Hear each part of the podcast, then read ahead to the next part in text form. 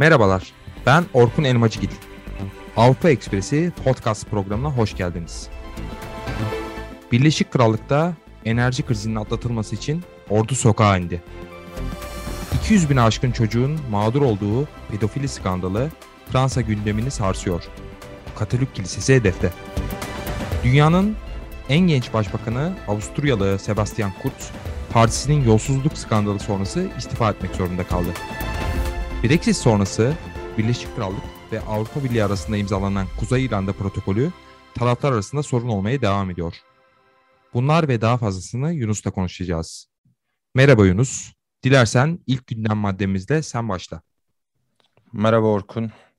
İlk gündem maddemizle başlayalım. İki haftadan bu yana İngiltere'de Birleşik Krallık'ta enerji krizi meselesini konuşuyoruz. Senin de anonsta söylediğin gibi e, iş ordunun sokağa inmesine kadar geldi. E, bu bir şaka değil. Bu dediğimiz geçen hafta pazartesi günü oldu. Önce soruna şöyle bir bakalım. Kısaca nereden geliyor, nereye gidiyor? E, bitti mi, devam ediyor mu? Öncelikle sorunun temeli ekonomi ve Brexit. İlk olarak Avrupa ve dünyada ekonomiler virüs sonrası, koronavirüs sonrası tekrar açıldığı için e, yoğun bir gaz talebi var. Bunun fiyatlara etkisini görüyoruz bütün Avrupa'da. Tabii burada İngiltere Avrupa'dan biraz daha farklı şekilde ayrışıyor, olumsuz anlamda, negatif ayrışıyor. Çünkü Ağustos'tan bu yana İngiltere'de fiyat artışları, gaz fiyatlarındaki artış inanılmaz derecelerde yüksek. Sene başından bu yana İngiltere'de fiyat artışı neredeyse yüzde 300 gazda birim başına. Bu Avrupa'da da çok yüksek ama bu kadar değil. 70, 80 ve 90 yüzlere kadar değişiyor bazı bölgelerde. Tabii fiyatlarda talep üzerinden bir artış var ve sorunun aslında ikinci bir boyutu da var. Sorunun ikinci boyutu da şu. Tır şoförü bulamıyor İngiltere. Bunun da sebebi Brexit. Bu da Brexit'ten kaynaklanıyor. Çünkü genellikle tır şoförü ihtiyacını İngiltere'de Doğu Avrupalılar karşılıyordu. Brexit'ten sonra Brexit biliyorsun 2021 Ocak'tan itibaren komple yürürlüğe girdi. 2020'de bir geçiş periyodu vardı ve biz yaklaşık 10 aydır Brexit'in somut olarak neye mal olduğunu görmeye başladık. Aslında 10 aydır demek yanlış olabilir çünkü virüsün, koronavirüsün etkisiyle zaten biz somut sorunları göremiyorduk. Her şeyi virüse bağlıyorduk. Çünkü virüs zaten bütün dengeleri alt üst ettiği için. Ama şimdi virüsle ilgili meseleler, sınır kontrolleri, ticaret, gıda, e, tedarik zinciri bu meselelerdeki etkisi azalınca virüsün artık ne, hangi sorunlarla karşılaştığımızı daha net görmeye başladık. Başta söylediğim gibi Doğu Avrupalı tır şoförlerinden kaynaklanıyor bu mesele. Çünkü onların artık bir çalışma vizesi yok İngiltere'de ve çalışma vizeleri de olmadığı için İngiltere'de çalışmak yerine Avrupa'ya dönmeyi tercih ediyorlar. E, bu iki haftalık, üç haftalık bir krize sebep oldu İngiltere'de. Yani bu aslında normalde rakamlara baktığımız zaman buna benzer yani satılan miktar ve talep edilen miktar arasındaki marjı biz her zaman görebiliyoruz. Ben e, yayınlanan bazı datalara baktım ama hiçbir zaman hatta bu Eylül'de oluşan marjdan bile daha fazlasını görüyoruz biz sene içerisinde ama hiçbir zaman böyle bir krize sebep olmuyor. Çünkü panik alımı dediğimiz bir şey var. İnsanlar yarın gaz bulamayacağını, benzin bulamayacağını düşünüyor ve panik alımlarına başlıyorlar. Bu da normalde atıyorum 5 birimlik olan yani satışla talep arasındaki 5 birimlik dengesizliği birden 50 birime çıkarıyor ve panik alımı daha da artıyor. Bundan dolayı biz Londra'dan, İngiltere'nin çeşitli yerlerinden, İskoçya'dan hatta Galler'den dahi petrol kuyrukları gördük. E, bu yaklaşık bir 10-15 gün sürdü. En sonunda çare olarak İngiltere yani komik ama gerçek 300 tane askeri e, acil bir eğitimi aldı. Onlara nasıl tır sürüleceğini, tırdan nasıl benzin depolarına benzin aktarılacağını öğretti ve onları da bildiğimiz yani hiçbir abartı yok sahaya indirdi krizi önleyebilmek için. Kriz şu an neredeyse bitti diyebiliriz. Fiyatlardaki hala artış devam ediyor ama en azından o panik alımları durdu. Çünkü insanlar o panik alımlarından sonra biraz rahatlamaya geçti ve İngiltere bu süreçte bazı istisnalar yaptı. Bu istisnalardan birisi mesela enerji şirketleri arasındaki rekabet kanunlarını askıya aldı. Bu ne demek? Enerji şirketleri bu süreç zarfında birbirleriyle görüşebildiler. Normalde yasak olan bir şey. 5500 kişilik bir şoför vizesi uygulaması başlattı İngiltere ama benim en son baktığımda 150 kişi bile başvurmamıştı hala. Ayrıyeten tabii bunun başka bir boyutu var bu gaz meselesinin. tedarik zincirine yansıyor bu. Nasıl tedarik zincirine yansıyor? İşte İngiltere'den yine aynı haftalarda daha eskiye dönersek de var bu görüntüler ama bu son 1-2 haftada özellikle arttı. Son bir ayda daha doğrusu. Rafları boş görüyoruz. Raflar neden boş? Çünkü raflardaki boş mesele boş olmasının meselesi de şu. Çok temel bir ekonomik kural işliyor. Gazı olmadığı için, tedarik zincirinde sıkıntılar olduğu için, gaz fiyatları arttığı için bu kısır döngüye düşüyor bu. Yani yine gaz fiyatları artıyor, yine panik alımı başlıyor ve bu başka sektörleri vuruyor. Başka sektörleri mesela büyük gübre fabrikaları var. Bu gübre fabrikaları karbondioksit üretiyorlar. Karbondioksit şu, şunda da kullanılıyor. Ra, gıdanın raf ömrünü uzatmada kullanılıyor. İki tane çok büyük e, gübre fabrikası bu süreçte üretimini durdurdu. Bu da istenilen karbondioksit miktarının şirketler tarafından sağlanamamasına sebep oldu. Bu da bize tekrardan gaz meselesinin gıdaya yansıması olarak rafları e, boşalarak biz karşımızda gördük.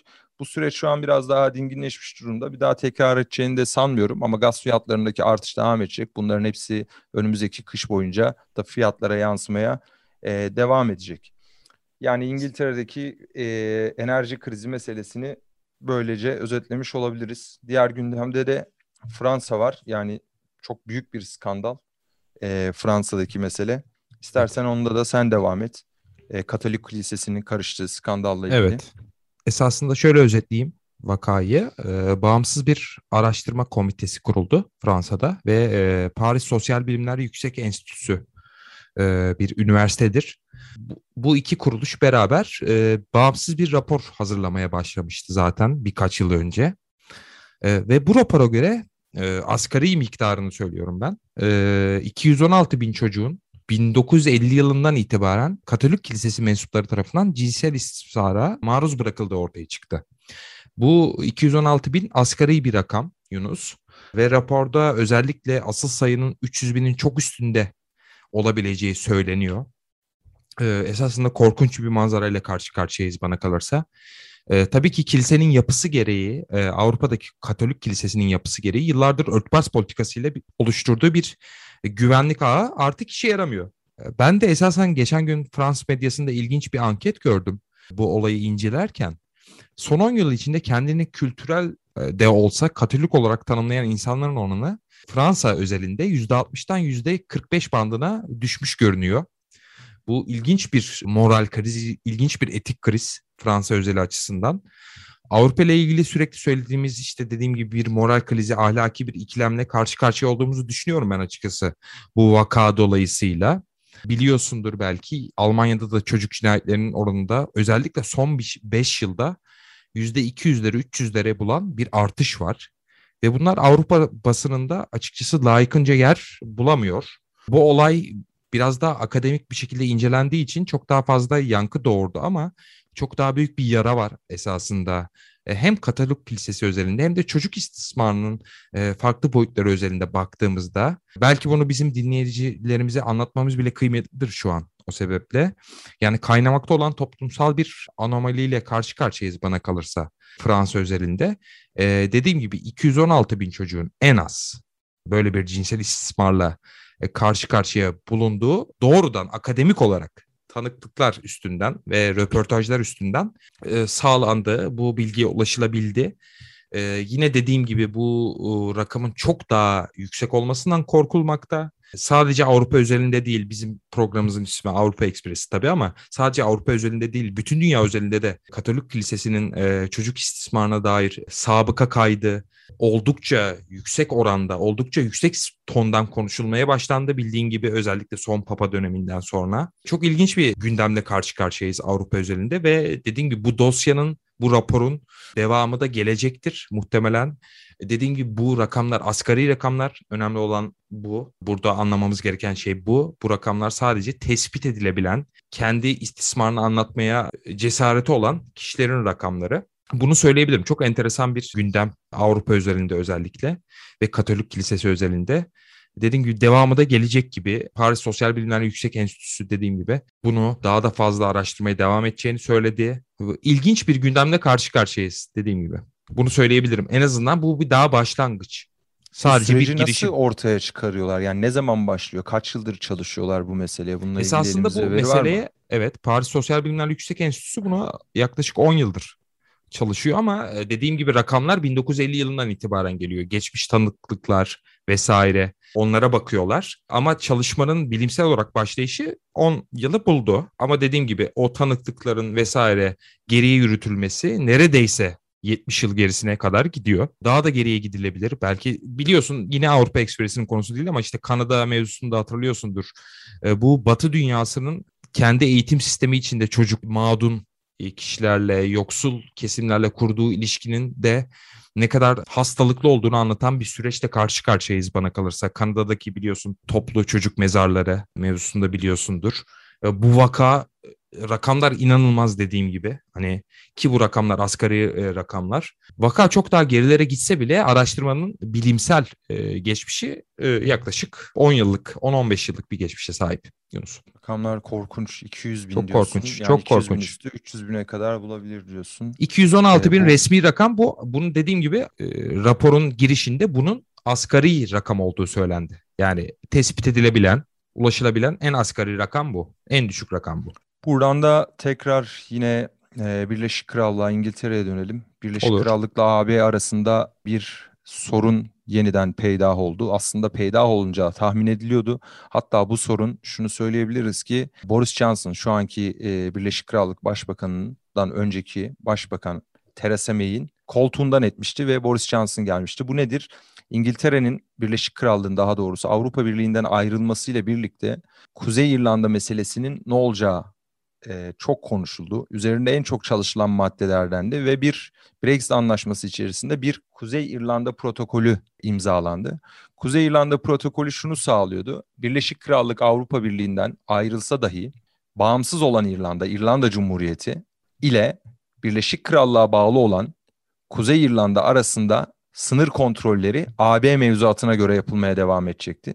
Bu neyi sağlıyordu? Çünkü İrlanda Cumhuriyeti yani bağımsız olan İrlanda zaten hali hazırda e, Avrupa Birliği'nin içinde. Yani İngiltere'nin aldığı karardan etkilenmemiş durumda. Kuzey İrlanda ise İrlanda ile İrlanda ile sınır paylaşmasına rağmen Birleşik Krallığın içinde.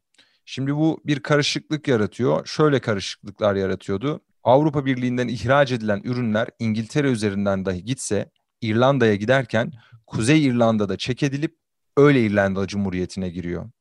Bunu niçin yapıyorlar? İşte bazı tarife kolaylıkları vesaire olsun diye yapıyordular ama bu 2-3 tane soruna sebep oldu. Birincisi sorun şu. Özellikle Kuzey İrlanda'daki birlik yanlıları bunun yani bu muamelenin İngiltere'nin ve Kuzey İrlanda'nın AB tarafından farklı sınır uygulamalarına tabi tutulmasının zihinsel olarak ve aynı zamanda fiziksel olarak da Kuzey İrlanda'nın Birleşik Krallık'tan bağımsız bir ülke gibi davranılmasına sebep olduğunu söylüyorlar ve birliğe zarar verdiğini söylüyorlar. Gayet de aslında haklı. Çünkü daha çok Avrupa'ya ait ve İrlanda sanki birleşikmiş gibi bir sınır mevzuatı uygulanıyor.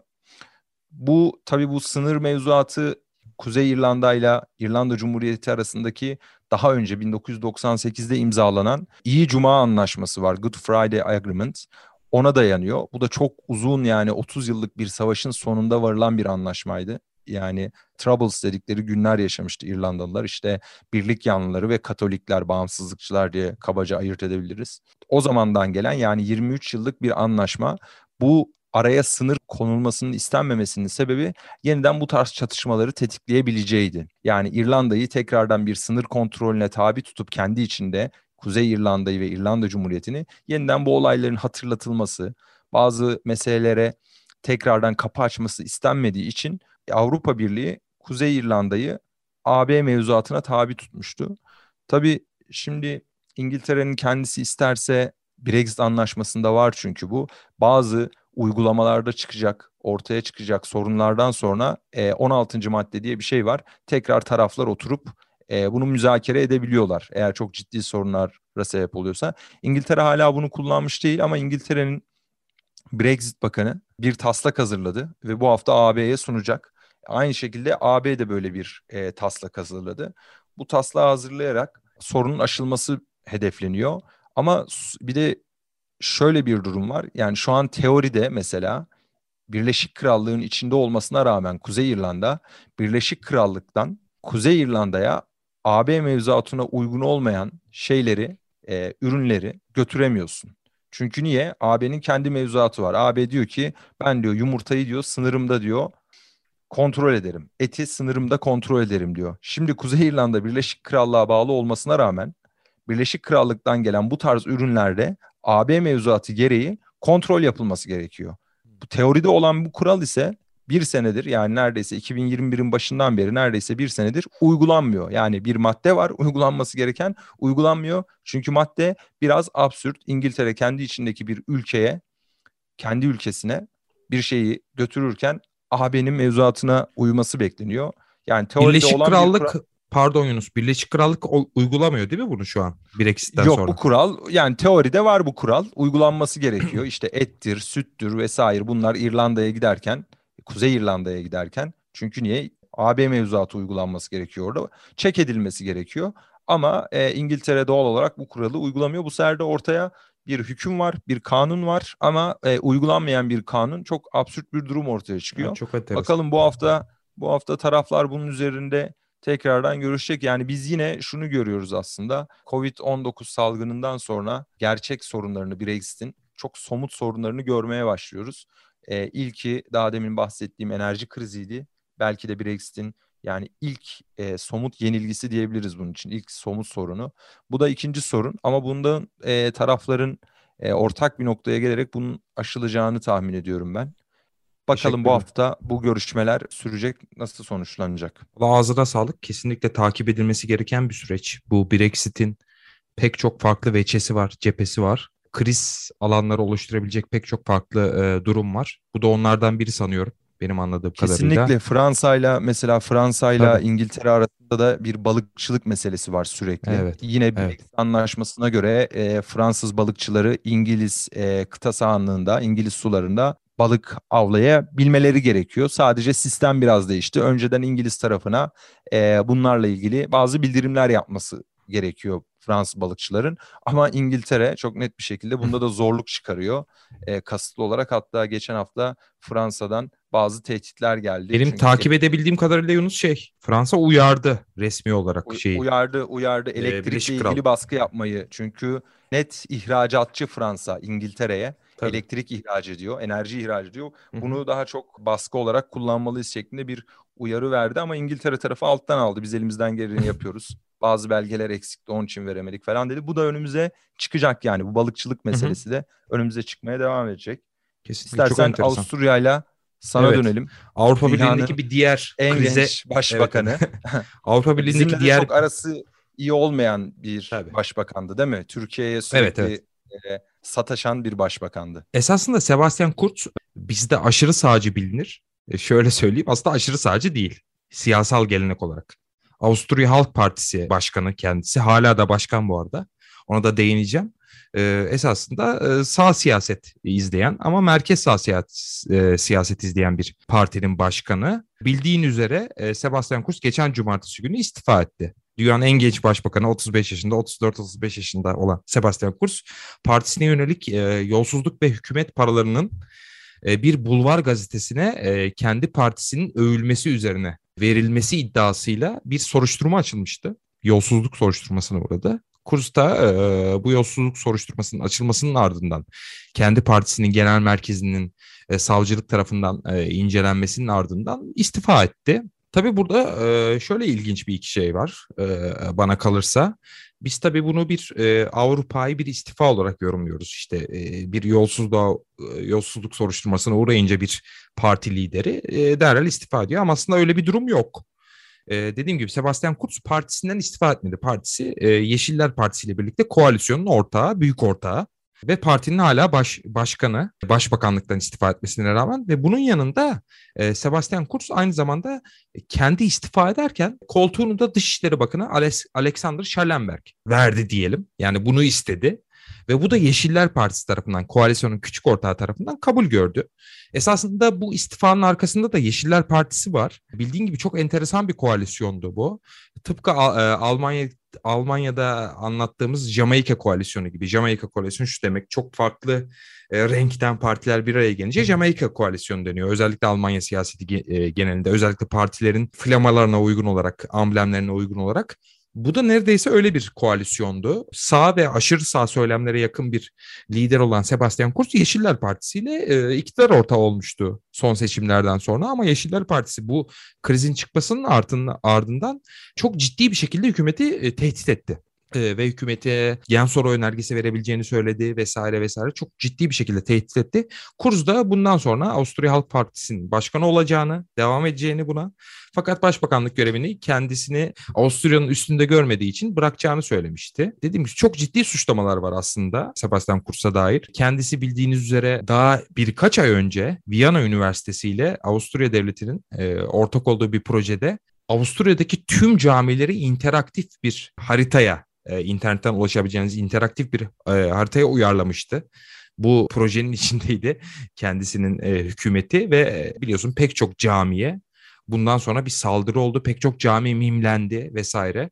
Yani çok İslamofobik, çok ırkçı, çok göçmen karşıtı, çok Türkiye karşıtı bir siyaset izliyordu Sebastian Kurz ve sonu da böyle oldu esasında. Dediğim gibi çok genç bir isim her şeye rağmen 35 yaşında bir isim. E, dediğin gibi senin de e, dünyanın en genç başbakanı fakat çok enteresan bir şekilde son buldu siyasi kariyeri. Reuters'te bir iki şey okumuştum. E, Thomas Hofer var Avusturya siyasetine dair önemli bir analizcidir öyle söyleyeyim. O da bu ayrılığı gerçek bir ayrılık olarak görmedi. Sadece resmi olarak ilk sıradan ikinci sıraya doğru atılan bir adım olarak gördü. Yani Avusturya Halk Partisi'nin işte Österreich'e Volksparti içinde esasında bir devir teslim töreni yapıldı ve daha az yıpranabilecek bir isme yani e, Sebastian Schallenberg'e başbakanlığın verilmesi söz konusu. Yani aynı siyasi düşünce Avusturya'da hüküm sürecek. Bundan e, e, emin olalım. Ama e, tabii ki acıklı bir son olduğunu da düşünüyorum ben bir yandan. Avrupa Birliği siyaseti içindeki kriz sürmeye devam etmekte. Avusturya'da şu anki durum bu.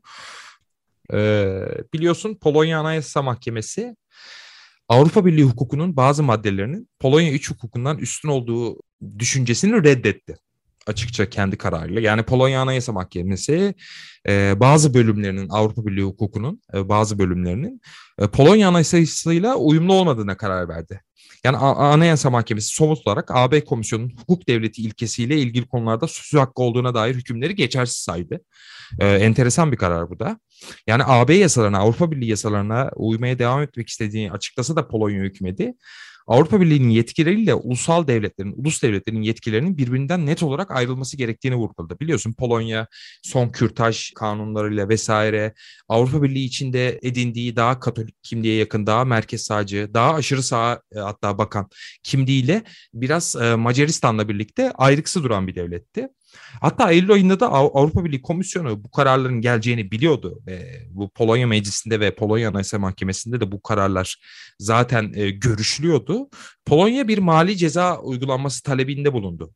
Avrupa Birliği Komisyonu. Avrupa Adalet Divanı'na hatta gittiler. Ve Polonya Yüksek Mahkemesi bünyesinde yer alan yargıç ve savcıların denetlenmesini ve görevden alınmasını düzenleyen tartışmalı Polonya'da da tartışılan bir disiplin dairesinin kaldırılması hükmü vardı. Yani bu Polonya'da yargıya biraz daha hükümete yakın, nasıl söyleyeyim biraz daha e, az sorgulanabilir bir e, konum verecek gibiydi. Ve bundan dolayı Avrupa Birliği Komisyonu bir e, mali yaptırımda bulunma çağrısında bulundu. Polonya hükümeti asla bu talebe e, resmi olarak bir karşılık vermedi ve ceza başvurusu yapıldı vesaire. Ama Polonya hükümeti burada e, gördüğümüz gibi işte Kasım ayına girmek üzereyiz. Aldığı bu kararla Avrupa Birliği hukukunun dediğimiz gibi ulusal hukuktan e, daha üstün olmadığına karar verdi. Bu disiplin dairesinin kaldırılmasının kendi Polonya'nın iç işleri olduğuna, Polonya hukukunun iç işleyişine dair bir konu olduğuna karar verdi. Esasında bu da çok meşhur biliyorsun işte Brexit, Frexit, şimdi de Polexit konuşuluyor.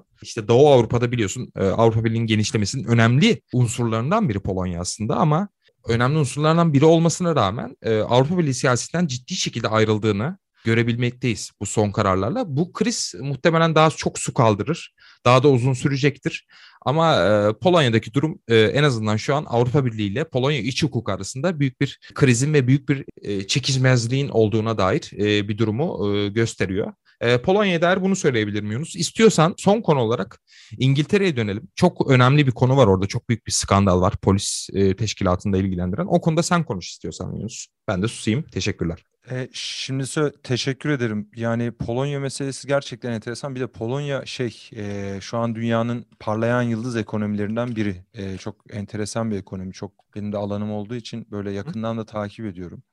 Büyük ihtimal e, daha ciddiye alacaklardır Polonya'yı. Çünkü e, finans anlamında diğer mevzularda vesaire e, yükselen bir yıldız dediğim gibi. İngiltere'ye dönecek olsak İngiltere'de bu Wayne Couzens isimli bir polisin Sarah Everard isimli bir kadını tecavüz edip kendi polis kemeriyle öldürmesi meselesi var. Korkunç bir cinayet. E, ben hep şunu söylüyorum bunu yinelemek isterim. Yani Londra mesela hiç güvenli bir şehir değil. Avrupa'nın büyük başkentleriyle ilgili ben bu yorumları çok duyuyorum. Yani güvenli olmadığına Sen de orada dair. yaşadın tabii. Bu arada onu da söyleyelim. Gerçekten gerçekten güvenli değil. Şimdi bu mevzuyu anlattığımızda aslında neden güvenli olmadığında daha böyle açık olacak. Şimdi e, Wayne Couzens polis e, Londra Emniyet Teşkilatı mensubu bir polis. 3 Mart günü Sarah'ı durduruyor. Bir yani polis kontrolüyle durduruyor. Üzerinde polis kıyafeti var ama e, araba polis arabası değil. Onu tabii ki şey yapmak istiyor, e, saklamak istiyor. Bir araba kiralıyor bir şirketten vesaire. Polis kartını gösteriyor.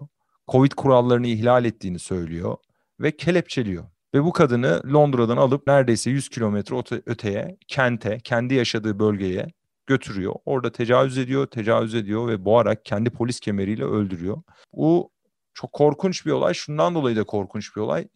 Yani Wayne Couzens'le ilgili böyle çıkan haberlere vesaire baktığımız zaman dehşete düşmemek elde değil. Çünkü mesela 2015 yılında kendisiyle ilgili yine bir şikayet var. Teşhir şikayeti. Çıplak araba kullandığı ile ilgili.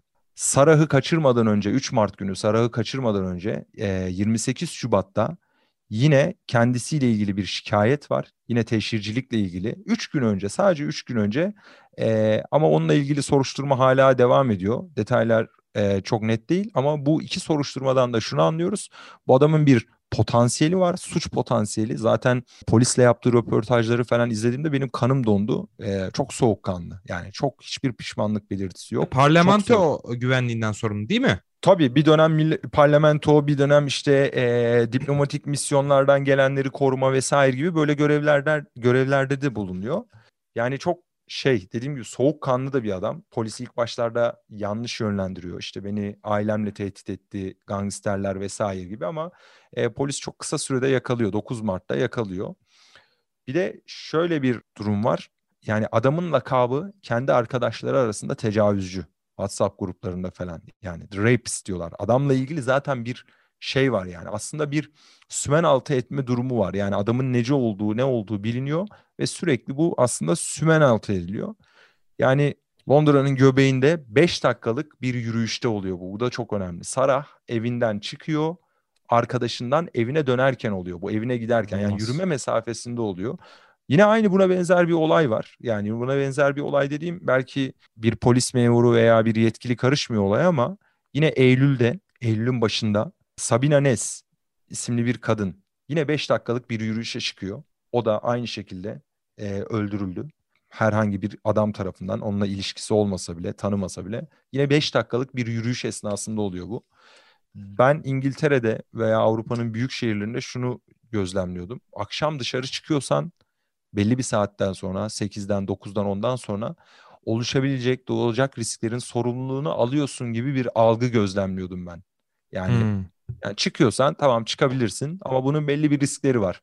Hani şehrin merkezinde değilsen, evinin oradaysan var. Çünkü çok ıssız, hiçbir polis e, kontrolü vesaire yok. Yani polis kontrolünden mesela... geçin polis kadını kaçırmış zaten bu vakada. Tabii yani hani daha da daha da e, şeyi ama çok enteresan bütün e, Londra Emniyet Müdürü'ne e, her taraftan e, sahip çıkılıyor. Çok enteresan yani hem muhalif e, işçi partisi liderinin İşçi Partisi liderinin açıklamaları hem Boris Johnson'ın hem İçişleri Bakanı e, suçlamıyorlar yani şu an. Yani e, emniyet müdürüne güveniyorlar onun iyi hmm. niyetli olduğunu, iyi bir emniyet müdürü olduğunu savunuyorlar. bir rakamlara bakayım dedim. Yani hı. feminist bir araştırmacı var aynı zamanda da aktivist. E, Karen Ingola Smith isimli bir hanımefendi. Sadece 2021'de yani 10 aylık bu periyotta 110 kadının ya doğrudan bir erkek tarafından ya da bir erkeğin içinde olduğu olayda öldürüldüğünü söylüyor Birleşik Krallık'ta. Yani sadece 10 ayda 110 kadın. Evet yani bu kadına şiddet meselesi sadece aslında bizde değil e, Avrupa toplumlarında da olan şeyler ve bu olayın üzerine kadınlar için özel e, acil çağrı hattı kurulması düşünüyor Birleşik Krallık'ta. Büyük Fransa'da var mesela. Pardon kestim de Fransa'da var mesela. Hani Türkiye var gibi. Var değil mi? Sadece var, kadınlar var. için. Var var var. Evet. Aynen. İngil İngiltere'de de kurulacak. Ee, böyle bir hat düzenlemesi yapıyorlar. Yanılmıyorsam 8-8-8 olacak. Bununla ilgili durumda bu. Benim de söyleyebileceklerim bu kadar konuyla ilgili. Buradan da programın ikinci bölümüne geçebiliriz. Ağzına sağlık Yunus.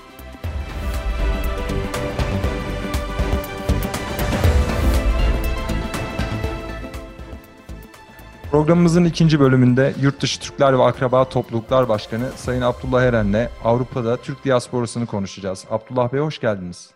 Hoş bulduk Yunus Bey, teşekkür ediyorum.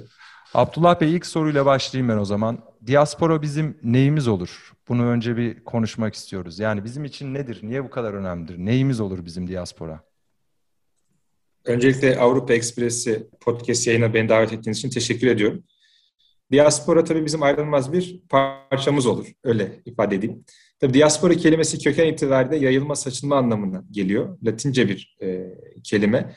Tabii Türk diasporası tabirini kullanıyoruz ama biz de hala kendi içimizde acaba diaspora yerine farklı bir kavram üretebilir miyiz, kullanabilir miyiz diye düşünüyoruz. Nitekim Türkiye'de akademisyen hocalarımızla da e, yurt dışında yaşayan Türklerin meselelerini konuştuğumuzda e, hem e, pratik hem de teorik e, meseleleri konuştuğumuzda diaspora kavramı yerine ne üretebiliriz? Yurt dışında yaşayan Türkler, Avrupalı Türkler, yurt dışında yaşayan vatandaşlar bunlar e, tabii e, genellikle tamlamalar, tek bir kelime üretemiyoruz. Ama şunu söyleyeyim, diaspora deyince e, konudan e, bağımsız olarak insanların aklına biraz daha belki pejoratif, biraz daha e, bir mağduriyet üzerinden, bir acı üzerinden kendini yurt, e, ana vatanı dışında konumlandırmış ve çoğalmış topluluklar akla gelse de her ne kadar biz e, bilhassa 1970'lerden sonra yurt dışında diaspora kavramının kendi vatanları dışında yaşayan farklı topluluklar için kullanıldığını, bu vatan dışına çıkmanın e, illa bir zorlama veya mücbir sebeple veya bir mağduriyet üzerinden değil, iradi bir çıkışla da yurt, e, olsa yurt dışında yaşayan topluluklara yönelik diaspora kavramının kullanıldığını görüyoruz. Avrupa'da yaşayan Afrikalı, Avrupa'da top oynayan Afrikalı futbolcular diasporasından bile zaman zaman bahsedilebiliyor. Dolayısıyla e, yurt dışında yaşayan 1960 sonrası bilhassa Avrupa ülkeleriyle yapılan iş gücü anlaşmaları çerçevesinde işçi olarak yurt dışına giden, 1980 sonrası Türkiye'nin özel konumundan yurt dışına giden, e, yine 1970'lerde aile birleşimi yurt dışına giden, 90'larda yine çalışmaya, okumaya yurt dışına giden insanlarımızın Avrupa'da oluşturmuş olduğu büyük bir nüfus var. E, sadece Avrupa'da 5 milyon, dünyanın genelinde 7 milyona yakın bir Türk diasporasından e, farklı ülkelerde mukim bir diasporadan bahsediyoruz. Diaspora bizim vazgeçilmez bir parçamız. Türkiye yıllık e, büyük e, ekonomik olarak e, yatırım yapan, getirisi olan, e, bunun dışında e, yurt dışında yaşadığı ülkelerde Türkiye'yi de temsil eden, o ülkelere, e, mukim oldukları ülkelere çok farklı alanlarda katkı sağlayan, e, siyasi, iktisadi, toplumsal olarak katkı sağlayan e, millet varlığımıza biz Türk diasporası diyoruz ve bizim için de çok önemli. Bu 5 milyon Bey, rakamını verdiniz pardon. ya. Çok pardon Orkun. Yani bu 5 milyonluk e, Avrupa'daki Türk diasporası genel diasporalar içinde bir sıralama yaptığınızda rakamsal olarak neye tekabül ediyor? Yani ilk 5 mi, 10 mu, 15 mi böyle bir şey ölçümünüz var mı? Yani tabii Avrupa'da yaşayan Türk diasporası e, Tabii Fransa'da ciddi sayıda Magripliler var biliyorsunuz. İngiltere'de e, Commonwealth mirasından dolayı e, Hindistanlılar ve Pakistanlılar var. İşte Hollanda'da Surin, Surinamlılar var. Yine Avusturya'da e, Mısır e, ve e, Arap, e, Kuzey Afrika'dan e, Fransa'da olduğu gibi e, insanlar var. E, tüm bu dağılım içerisinde e, Avrupa'nın tamamında Türklerin sayısının aslında e, ilk sıralarda geldiğini söyleyebiliriz. Yani Fransa'da mesela Maghribler kadar yokuz. 700 bin bir nüfusumuz var. e, ikinci sırada e, olduğumuz belki söylenebilir ama Avrupa'nın genelinde 5 milyon bir e, Türk diasporasıyla e, yani tabii tam Pakistan ve Hint diasporası bilmiyorum onların da sayısı çok yüksek ama ciddi bir oran olduğu söylenebilir. Ya ben burada hep şunu söylüyorum. E, tabii rakamın yanı sıra şu hususu göz önüne almak lazım. Kıta Avrupa'sında e, İngiltere'nin e, sömürge geçmişinden dolayı çok daha eski belki diğer ülkelere göre diğer topluluklarla yaşama tecrübesi. Ama kıta Avrupa'sında biz e, bu kadar çok sayıda Müslümanın ve bunun içerisinde tabii bu kadar çok sayıda Türk'ün yaşadığı başka bir dönem bilmiyoruz oransal olarak da. Çünkü orada en son 1492'de Güney İspanya'da Endülüs yıkıldıktan sonra her ne kadar küçük toplulukları olarak Müslümanlar yaşamış olsa da ülkelerin içerisinde bu kadar e, sayıda Almanya'da e, en son seçimlerde 18 tane Türk kökenli milletvekili parlamentoya girdi. E, bu kadar fazla sayıda Türk'ün ve Müslümanın yaşadığı Fransa'da işte 700 bin e, Türk var.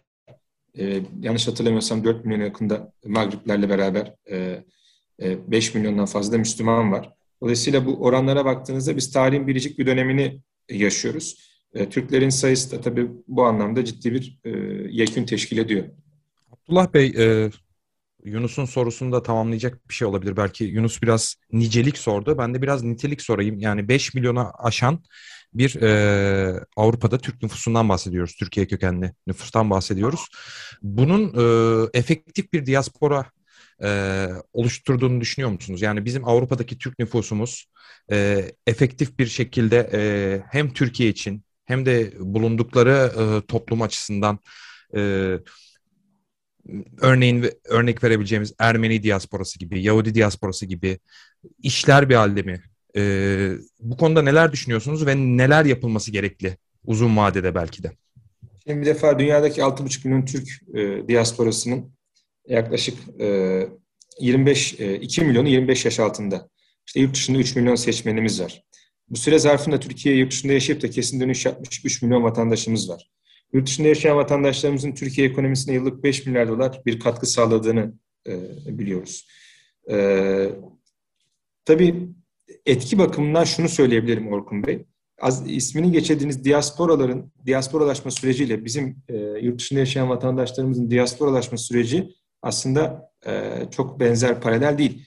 E, tabii her diaspora sui generis, nevi şahsına münasır. Bizim e, 60 yıllık Avrupa'daki millet varlığı hikayemize baktığınızda ilk nesil para kazanmak maksadıyla bir müddet bir traktör parası, bir tarla parası kazanıp tekrar köyüne, kasabasına, şehrine geri dönmek düşüncesiyle yurt dışına gidiyor. Bu düşünceyle yurt dışına e, gidildiğinde ancak 80'li yılların ortalarından sonra kalma düşüncesi ağır basmaya başlıyor. 70'li yıllarda aile birleşimleri var. 80'li yılların başında mesela Almanya'da Türkiye'ye e, geri dönüş yapacak olan e, vatandaşlarımıza Alman devletin verdiği bir, bir, bir takım teşvikler var. Ama ondan sonra 80'lerin sonundan sonra bilhassa yurt dışında kalıcı olma fikri tamamen oturuyor. Her ne kadar zaman zaman geri dönüşler de olsa. Bunu niçin anlatıyorum? Neden diasporamızın e, bu hususiyetinden bahsediyorum? Tabii diaspora bir kimlik aidiyet meselesi. Bir e, toplumsal bilinç oluşturmak lazım. Diaspora bilinci oluşması lazım. Şimdi az evvel bahsettiğiniz Yahudi diasporası 2000 yıllık bir diaspora ve sürekli e, vaat edilmiş topraklara tırnak içerisinde dönmekle alakalı bir motivasyonu olan e, işte yükte hafif pahada ağır şeyleri sürekli bilirsiniz Yahudi diaspora işte bankacılık, kuyumculuk gibi farklı alanlarda e, kıymetli madenler vesaire, kıymetli taşlar e, o alanlarda Avrupa'da da, Kuzey e, Amerika'da da e, önemli Yahudi iş adamları vardır.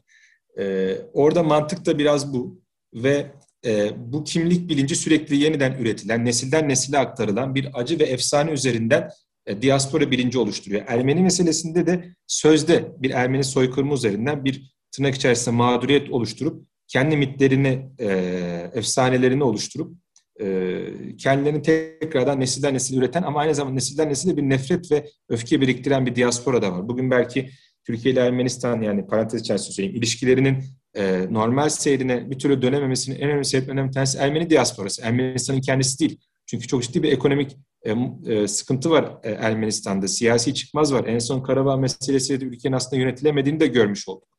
E, haklı bir şekilde Azerbaycan'ın zaferinden sonra E, ama Ermeni diasporası hem Ermenistan'daki insanları düşünmüyor hem de bu hınçla Ermenistan'ın siyaseti hükmetmeye çalışıyor. Tabii bu çok hastalıklı bir e, yapı. Ama bu iki diaspora örneğini şu yüzden verdim. Bunlar bir efsane üzerinden kendilerini yeniden üreten diasporalar ve kimlik bilinci de, aidiyet bilinci de diaspora içerisinde böyle gelişiyor. Bizim diasporamız ise öncelikle para e, geçinmek için, e, dediğim gibi memleketteki ailesine para göndermek için dilini, kültürünü bilmediği bir e, ülkeye gidiyor. Sonra ya ben burada kalabilir miyim diyor. Ailesini getiriyor. Köyden, kasabadan bir gelin getiriyor. Damat oluyor vesaire. Sonra sosyal kültürel meselelerle alakalı ya benim burada sosyal meselelerim var, kültürel meselelerim var. Bunları halletmem lazım diye dernekleşmeye başlıyor. Camiler oluşturmaya başlıyor. E, günde 3 saat e, belki BMW'de Siemens'te çalışırken 3 e, vardiya pardon. Dördüncü vardiya gidip bir mescidin bir pasajda bir mescidi bir toplanma yerinin inşaatında veya işte e, oraya emek vererek çalışıyor. Dolayısıyla ihtiyaçlar e, önemli. İhtiyaçlara binaen de e, neye ihtiyacınız varsa ona göre kurumsallaşıyorsunuz. Bizim diasporamızın son 20 yılda e, 1980'lerin sonunda başlayan 1993'te Solingen'le e, maalesef çok acı bir şekilde hatırladığımız e, yine e, 2000'li yıllarda NSU cinayetleriyle hatırlat, hatırladığımız bunun dışında bu örnek olaylar dışında da kurumsal e, ırkçılık ve ayrımcılıkla karşılaşması. Yine tersinden bir şey söyleyeceğim. Avrupa'da yaşayan Türklerin Türkiye'de de çok iyi bilinmemesi.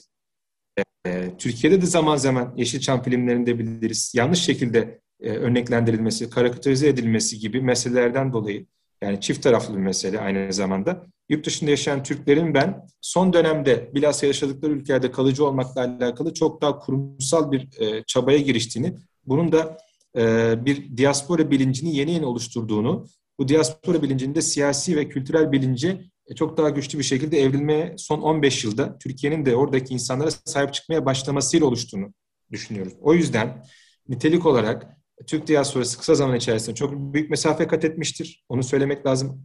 Az evvel bahsettiğimiz söz konusu diasporalara nazaran önümüzdeki dönemde de Avrupa'da kalıcı olmaya devam edecektir ve 60 yıllık hikayesi bir başarı hikayesidir. Benim Abdullah Bey siz söylemiştiniz e, pardon Yunus e, Türk diasporası sizce Türkiye'de hak ettiği şekilde temsil ediyor mu? O, o konuda ne düşünürsünüz? Hani e, biz varız. YTV var. Şöyle bir durum da var. Çok, çok e, Abdullah abi çok özür dilerim. Kamu kurumuyuz tabii de. Evet. Ama şöyle bir durum da var. Son dönemde özellikle bazı çok spesifikleştirmeyeceğim ama böyle bir e, e, diasporada olan yani Türk diasporasına dahil olan ama yazlarını, tatilini falan burada geçiren insanlara, vatandaşlarımıza da gereksiz bu internette, Twitter'da vesaire gelişen e, aşırı bir e, fazla reaksiyon var. Yani bir onların yanlış evet. algılanması meselesi de var. Bununla ilgili yani sanki onlar bizim bir parçamız değilmiş gibi böyle bir e, muameleye maruz tutuluyorlar maalesef Twitter'da şurada burada. Bununla ilgili ne düşünüyorsunuz onu da sorayım ben. Kesinlikle bu konudan çok müzdaribiz. Bireysel olarak çok müzdaribim. Ee, ve yani Yurt Türkler ve Akraba Topluluklar Başkanlığı, Sayın Cumhurbaşkanımızın talimatları yurt dışında yaşayan vatandaşlarımıza hizmet üretmek üzere kurulan bir kurum. Ve ben yurt dışından bizi ziyarete gelen STK'lara, biz Avrupa'ya gittiğimizde görüştüğümüz insanlara, vatandaşlarımıza, STK'lara diyorum ki bakın yurt dışındaki Türklerin Türkiye'de lobi, Türkiye'de de lobiye ihtiyacı var. Biz YTB olarak aslında bunu e, bu görevi ifa etmeye çalışıyoruz. Sizin de sesinizin daha çok duyurulması lazım. Sizin Türkiye'de farklı bakanlıklar nezdinde bir takım mevzuata ilişkin e, konularla alakalı, kanuna ilişkin konularla alakalı sesinizin e, duyurulması lazım. Sivil toplum alanında daha aktif Türkiye'de de e, olmanız lazım. Biz e, aslında yurt dışındaki Türklerin meselelerini gündeme taşımaya e, çalışıyoruz. E, fakat burada da hem siyasetin hem e, sivil toplumun bu konuya biraz daha dikkat kesilmesi e, gerekiyor. E, tabii Cumhurbaşkanımız bu konulara çok açık söylüyorum. El attıktan sonra yurt dışında yaşayan Türklerin e, meselelerine bu konuda devlette bir farkındalık oluştu. Yani bu kurum 2010 yılında kuruldu. Bu çok büyük bir kazanım ama toplumsal bellekte yani Yunus Bey dediğiniz konu çok önemli. Ben bu sene ismini vermeyeyim. Yani farklı internet sitelerini bizatihi aradım. Arkadaşlar arattım. Ya yurt dışında yaşayan Türklerle alakalı işte Kapıkule'de beklerken e, yurt dışında yaşayan bir vatandaşımız çıkarken bayrağı görüyor, duygulanıyor, ağlıyor. Bunu haber yapıyorlar. Altına girilen yorumlar hakikaten e, okumaktan ara dersiniz. Yani e, böyle bir e, maalesef kötücül bakış da var. Tabii e, Türkiye'deki mevcut bir takım e, ekonomik durumla alakalı da bunu ilişkilendirmeye çalışan insanlar var ama ben bu yorumların hususi olarak birileri tarafından pompalandığını, e, kötü yorum girilsin diye bu haberlerin takip edildiğini düşünüyorum. Yani yurt dışında yaşayan insanlar büyük emeklerle oralarda e, tutunmaya çalışıyorlar, var olmaya çalışıyorlar. Onların dışındaki etkenleri onun üstüne yükleyip e, yani o zaman Türkiye'ye gel burada vatan sevgisin çok önemliyse senin için Türkiye'de yaşa demek çok büyük bir kolaycılık ve e, gayri ahlaki bir tutum.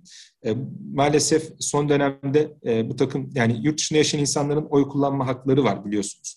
E, buna ilişkin dahi bu oy hakları iptal edilmesine kadar giden e, ve belli çevrelerin maalesef Türkiye'de e, belli çevrelerin de e, körüklediği bir olumsuz tutum var ama tabii bunlar yine de azınlıkta. Onu söyleyeyim yani bu e, Türk toplumunun çoğunluğunu temsil etmiyor. Ama zaman zaman bu olumsuz bakışı görüyoruz. E, bu insanlar ne yapsın? Yaşadıkları ülkelerde kurumsal ırkçılık, ayrımcılıkla karşılaşma ihtimalleri çok yüksek. Eğitimde, istihdamda, hayatta eşit katılımda bunu yaşıyorlar zaman zaman. E, Türkiye'de de biz böyle bakarsak e, yani ciddi bir sıkışmışlık içerisine girecekler.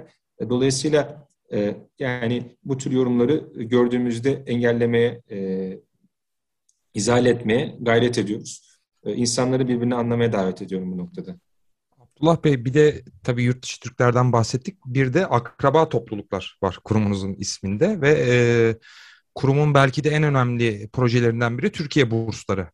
E, bu konuda bursluluk, burs hareketliği, öğrenci hareketliliği konusunda e, trendi nereye doğru evrilecek şekilde görüyorsunuz ve e, Türkiye bunu e, nasıl yerine getiriyor şu ana kadar e, bu Türkiye bursları e, kapsamında öğrencilerle vesaire. Türkiye hani 2000 Evet, Türkiye Bursları 2011 yılından beri Yurt Türkler Başkanlığı tarafından yürütülmekte. O zamandan bu zamana 30 binden fazla öğrenci burslandırıldı. Şu an hala hazırda 16 bin e, bursiyer öğrencimiz var. Lisans, yüksek lisans, doktora seviyesinde. Dünyanın 178 ülkesinden öğrencimiz var. Bu öğrenciler e, her sene 170 bin başvuru alıyoruz. Bu başvuru içerisinden 3500 civarında öğrenci burslandırıyoruz. Hem yazılı sınav yapmak e, suretiyle hem de mülakat yapmak e, suretiyle farklı ülkelerdeki en başarılı öğrencileri Afrika'dan, Türkistan coğrafyasından, Balkanlardan, Kafkasya'dan, Kuzey Afrika'dan, e, Güney Amerika'dan, Asya Pasifik'ten öğrencileri Türkiye'ye çekme gayretindeyiz Orkun Bey ve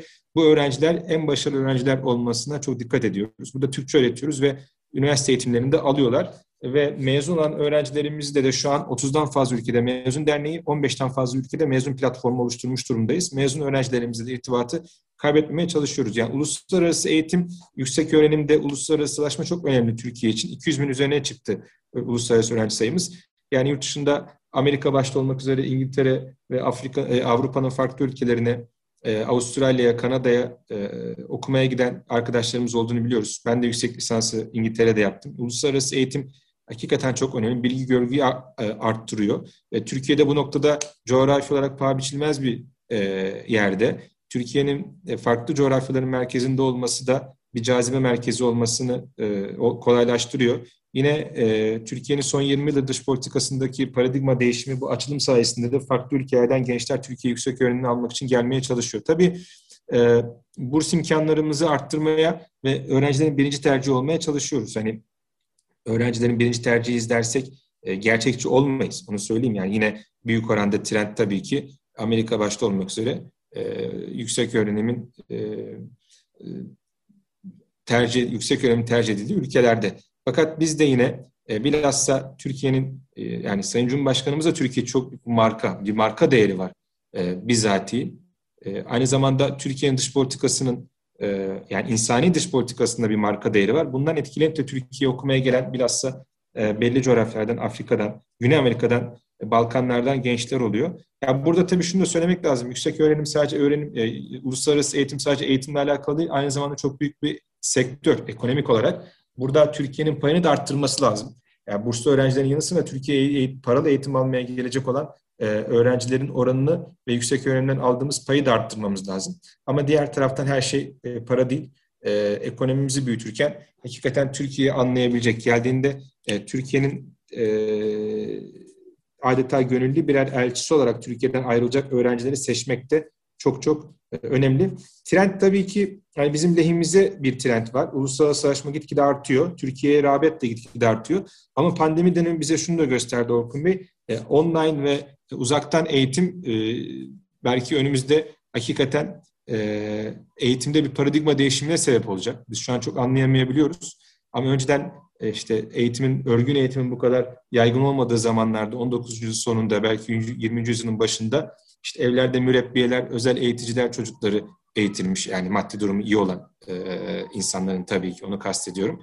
E, ama birebir eğitim, kişi bazlı eğitim yaygınmış. Şimdi o e, belki kişi hoca e, işte yanınıza gelmeyecek ama online uzaktan eğitim sayesinde dünyanın çok farklı yerinden bir eğitim alma imkanı yakalayacaksınız. Nitekim hepimiz sizler de bizler de bu bir takım internet sitelerinin uygulamaları kullanıyoruz.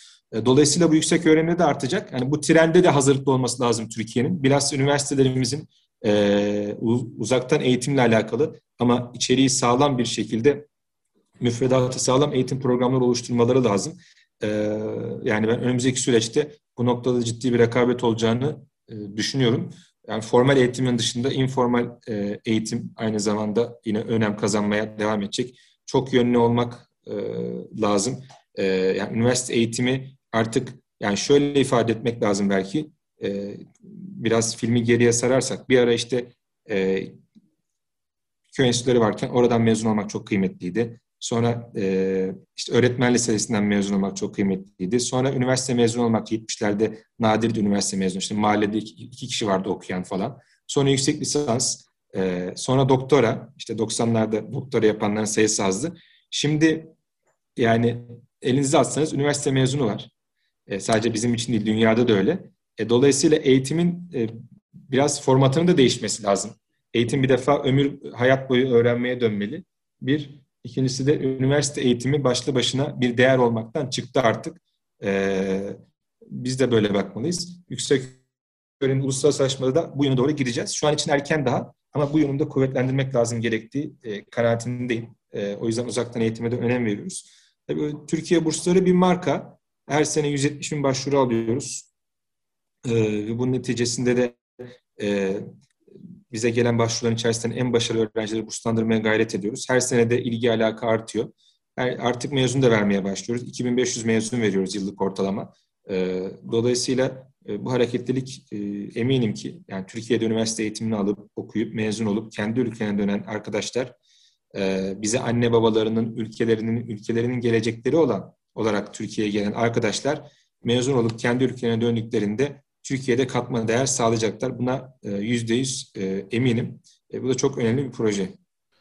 Abdullah Bey ben tekrar Orkun'un sorusundan sonra e, diasporaya getireyim konuyu. Ben e, şunu sormak istiyorum. E, öncelikle şeye çok katılıyorum. Ben 4 sene kadar İngiltere'deydim. Orkun da benzer sürede Fransa'daydı e, ben çok farklı backgroundlardan insanların işte 70, 60, 80 yaşında Kıbrıslıların çok farklı hayat tarzları, backgroundlarda olan insanların mevcut hükümetin yurt dışındaki Türklerle ilgili politikalarına hayran olduğunu biliyorum. Bizzat tecrübe edip yaşadım yani bu süreçte. Ben bir de şunu sormak istiyorum YTB olarak. E, şimdi takdir edersiniz ki yurt dışındaki Avrupa'daki Türk diasporası e, farklı gruplardan oluşabiliyor farklı yaşam tarzları, farklı hayat görüşleri, hatta yer yer farklı mezhepler, farklı e, ırklar ama bunlar en nihayetinde bütüncül olarak Türk diasporası. YTB'nin bu noktada yani kapsayıcı bütüncül yaklaşımıyla ilgili e, bize ne anlatabilirsiniz? Yani çünkü ben kırılmalar da görüyorum. Onu da söyleyeyim kendi tecrübelerimden. Türk diasporasının bir arada olmadığını da gördüm. Ben gözlemledim. Bunun da e, tabir caizse tamir edilmesi gerekiyor. E, tedavi edilmesi gerekiyor. Bununla ilgili aktaracağınız bir şey varsa bu da son sorumuz olsun.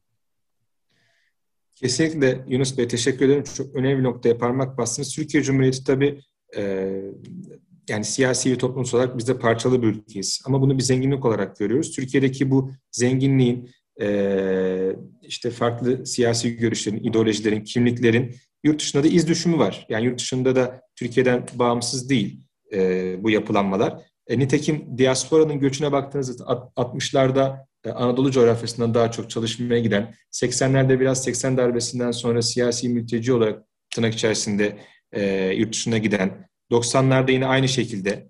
E, fakat Türkiye'de maalesef e, devletin ve milletin bölünmez bütünlüğü konusunda da e, çekinceleri yani tereddütleri olan bu konuda bizim yani çalışmaktan tereddüt ettiğimiz, diyalog kurmaktan tereddüt ettiğimiz kesimler de var. Ee, Ama şunu ifade edeyim. Yani biz Türkiye'deki bu siyasi toplumsal çatallaşmanın yurt dışında iz düşümü olmasını e, bir sosyolojik vaka olarak görmekle beraber e, Türkiye'lilik üst kimliğinde herkesi bir araya getirmeye çalışıyoruz. Bize siyasi görüşü ne olursa olsun, ideolojisi ne olursa olsun vatanın milletin bölünmez bütünlüğüne aykırı e, hareket etmediği müddetçe herkese görüşüyoruz. Tüm STK'larımızda farklı siyasi partilerle, farklı görüşteki STK'larla dirsek teması kurmaya çalışıyoruz. Hepsini e, yurt dışında bir ve bütün, bütünleşik bir Türk diasporası kimliği altında buluşmaya davet ediyoruz. E, bir takım tabii parçalanmalarımız olabiliyor. Bu konuda da aslında STK'larımıza ve şunu söylüyoruz oradaki vatandaşlarımıza. Yani Türkiye'de belki bölünmeler daha kolay tedavi edilebiliyor. Gün sonunda bir yüz yüze bakmak durumundayız. E, bir seçim oluyor. E, herkes kendi siyasi görüşüne göre e, kararını kullanıyor ama sonra herkes beraber metrobüse binmek durumunda. Aynı marketten alışveriş yapmak durumunda. Akrabalık, e, komşuluk ilişkine devam ettirmek durumundasın. Kimse kendi kampına çekilemiyor. E, fakat yurt dışında biraz daha izole yaşayabiliyoruz. E, derneklerimiz ayrı olabiliyor. Zaman zaman camilerimiz bile ayrı olabiliyor. Dolayısıyla bu noktada e, bizim e, olabildiğince e, birleştirici mesajlar vermemiz lazım. E, vatandaşlarımıza da yurt dışındaki Türk diasporasına da e, bunu e, salık veriyoruz. Lütfen bir araya gelin, beraber olun. Bilhassa e, yani herkes kendi gündemini e, yürütebilir. Fakat e, Türkiye'nin e, çıkarlarını ilgilendiren konularda e, beraber hareket etmeniz çok önemli. Gerçi 15 Temmuz gibi Ermeni meselesi ile alakalı hususlar gibi konularda e, bunu açıkçası görüyoruz. Yani bir araya geliyorlar insanlarımız. E, bu da ben çok çok büyük bölünmeler görmüyorum. E, fakat yani bir ve bütün bir e, yani yurt dışında yaşadığı ülkede Türk diasporası dendiğinde e, benzerlikleri çok daha fazla akla gelen, farklılıkları ise bir zenginlik olarak değerlendirilen Türk diasporası e, algısını biz oluşturmak ve güçlendirmek istiyoruz. Yani istediğimiz noktada değiliz açık söyleyeyim ama bunu yapmaya çalışıyoruz. Bizim tüm YT olarak çalışmalarımızda, gençler yönelik çalışmalarımızda, çocuklar yönelik faaliyetlerimizde, aileler yönelik faaliyetlerimizde, Türkçe eğitim faaliyetlerimizde, işte diaspora çalışmalarımızda, insan hakları çalışmalarımızda, e, kültür faaliyetlerimizde hepsinde toplumun tamamını kucaklamaya çalışıyoruz. Yani son 2-3 yıldır mesela Alevi, yurt dışında yaşayan Alevi vatandaşlarımızın yönelik hususi çalışmaya gayret, yapmaya gayret ediyoruz. Çünkü e, biliyoruz ki yurt dışında ciddi bir Alevi e, vatandaş sayımız var ve onlar e, kendileriyle de bu konuda ilgilenilmesini bekliyorlar. Biz de onların her türlü ihtiyacını karşılamaya yönelik çalışmalar e, yapıyoruz. Hiç kimseyi dışarıda bırakmamaya çalışıyoruz. Amacımız... Nasıl, nasıl dönüşler alıyorsunuz bununla ilgili? Onu da araya yani, sıkıştırayım. Çok olumlu geri dönüşler alıyoruz. Çok olumlu geri dönüşler alıyoruz. Hatta dün işte e, Tunceli dedik Sayın Bakan Yardımcımızla beraber. E, YTV'nin farklı programlarıyla Avrupa'ya gitmiş e, dedelerimiz de Alevi Bektaşi inancına sahip önderlerimiz de bir araya geldik. Avrupa'da Alevi gençlerinin durumunu konuştuk ve onların izlenimlerini dinledik. Çok olumlu geri dönüşler alıyoruz. Temas etmek çok önemli. Yani birbirimizle temas ettiğimiz noktada aşamayacağımız, konuşamayacağımız hiçbir konu yok. Zaten biz bir kamu kurumu olarak herkese eşit hizmet götürmekle, herkese eşit davranmakla yükümlüyüz. Bunu da yerine getirmeye gayret ediyoruz sonuna kadar dediğim gibi e, farklılıkları bir zenginlik bilen ama Türk diasporası dendiğinde e, ortak yönleri çok daha fazla akla gelen e, bir Türk diasporası e, algısı ilgili ülkelerde oluşturmamız lazım. Biz de insanlarımızı buna yönelik teşvik ediyoruz. E, güçlü bir millet varlığı olsun istiyoruz. Türkiye Cumhuriyeti'nin diaspora kurumu olarak da bu konuda üzerimize düşen neyse onu yapmaya gayret ediyoruz. Ben tabii hani e, podcast'imizin süresi de sınırlı. Baştan başlarken de bir süreyi de konuşmuştuk. Ben çok detaylara girip işte yurt dışından Türkiye'ye ne kadar yılda genç getiriyoruz, kaç tane gence burs veriyoruz, kamplara, gezi programlarına, stajlara hangi gençleri getiriyoruz, çocuklara yönelik hangi faaliyetleri yapıyoruz. Bilhassa aile konusunda sosyal danışmanlık projelerinden, e, işte aile danışmanlık projelerine kadar e, farklı ülkelerde hangi projeleri yürütüyoruz. Türkçe ve eğitimle alakalı hangi faaliyetlerimiz var bunların çok detaylarına girmedim. Yani çünkü çok farklı alanlarda çalışmalarımız var. E, siyasal katılımı çok önemsiyoruz. Yurt dışında yaşayan insanlarımızın yaşadıkları ülkelerdeki seçimlere mutlaka mutlaka katılmaları konusunda onları teşvik ediyoruz. E, Türkiye'de tabii ilgili kamu kurumlarımız arasında koordinasyonu da sağlamaya çalışıyoruz Yunus Bey. Yurt dışında yaşayan bir vatandaşın e, Türkiye'de farklı bakanlıklar nezdinde e, emeklilikten askerliğe, işte mavi karttan efendime söyleyeyim e, sigortaya kadar farklı alanlarda e, istekleri, talepleri, sıkıntıları olabiliyor. Bunları da not edip ilgili kamu kurumlarıyla görüşüp kanun düzenlemeleri yapmaya e, gayret ediyoruz. E, tabii yükümüz ağır. E, ben her zaman arkadaşlara şunu diyorum ya Türk diasporası deyince e, sadece Avrupa'da 5 milyon bir e, nüfustan bahsediyoruz. Bugün Doğu Avrupa ülkelerini üst üste koyduğunuzda ancak 5 milyon ediyor. İşte Makedonya'yı, Kosova'yı, Karadağ üst üste koyduğunuzda Bosna'yı falan 5-6 milyon ediyor. Dolayısıyla bir orta büyükteki bir ülkeyle nüfusu var hizmet götürmemiz gereken, temas etmemiz gereken diye. Elimizden geldiğince yetişmeye e, gayret ediyoruz. Güçlü diaspora, güçlü Türkiye bizim mottomuz. Aynı şekilde güçlü Türkiye, güçlü diaspora. Bunu olacağına da e, eminim. E, önümüzdeki yıllarda da e, bunun işaretlerini e, alıyoruz. İnşallah yurt dışında e, her kimliğin kendini ait hissedebildiği, her türlü düşüncenin, görüşün kendine ait hissedebildiği bir Türk diasporası e, oluşuyor. Bu bilincinde e, oluşmasında biz de katkı veriyorsak bize ne mutlu diyorum. Teşekkür ediyorum ben de tekrardan. O zaman şöyle diyelim, e, daha çok detayı için e, yaptığınız çalışmalarla ilgili Yurt Dışı Türkler ve Akraba Topluluklarının, YTV'nin sizleri Twitter'da, internet sitenizde e, dinleyenlerimizi takip etmesini salık verelim. En azından güncel meselelerle, diaspora ile ilgili daha taze, daha detaylı bilgiler de alabilirler. Benim sormak istediklerim bu kadardı. Orkun'un eklemek istediği bir şey var mı?